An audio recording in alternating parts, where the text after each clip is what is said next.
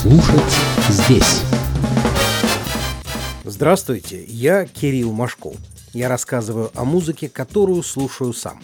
Сегодня в джазовом подкасте проект «11 недель истории джаза». Неделя десятая. Трубач Дизи Гелеспи или полностью Джон Беркс Гелеспи по прозвищу Головокружительный Дизи. Одна из крупнейших фигур в истории джаза, один из творцов революции бибопа 1940-х годов – первопроходец использования в джазе стилистики и ритмики афрокубинской музыки и просто один из двух-трех величайших мастеров игры на трубе за весь джазовый век. О нем можно долго говорить. Мастер импровизации. Один из величайших виртуозов своего инструмента, он был одной из самых ярких своеобразных личностей в джазе, основоположником эксцентричного джазового стиля в одежде.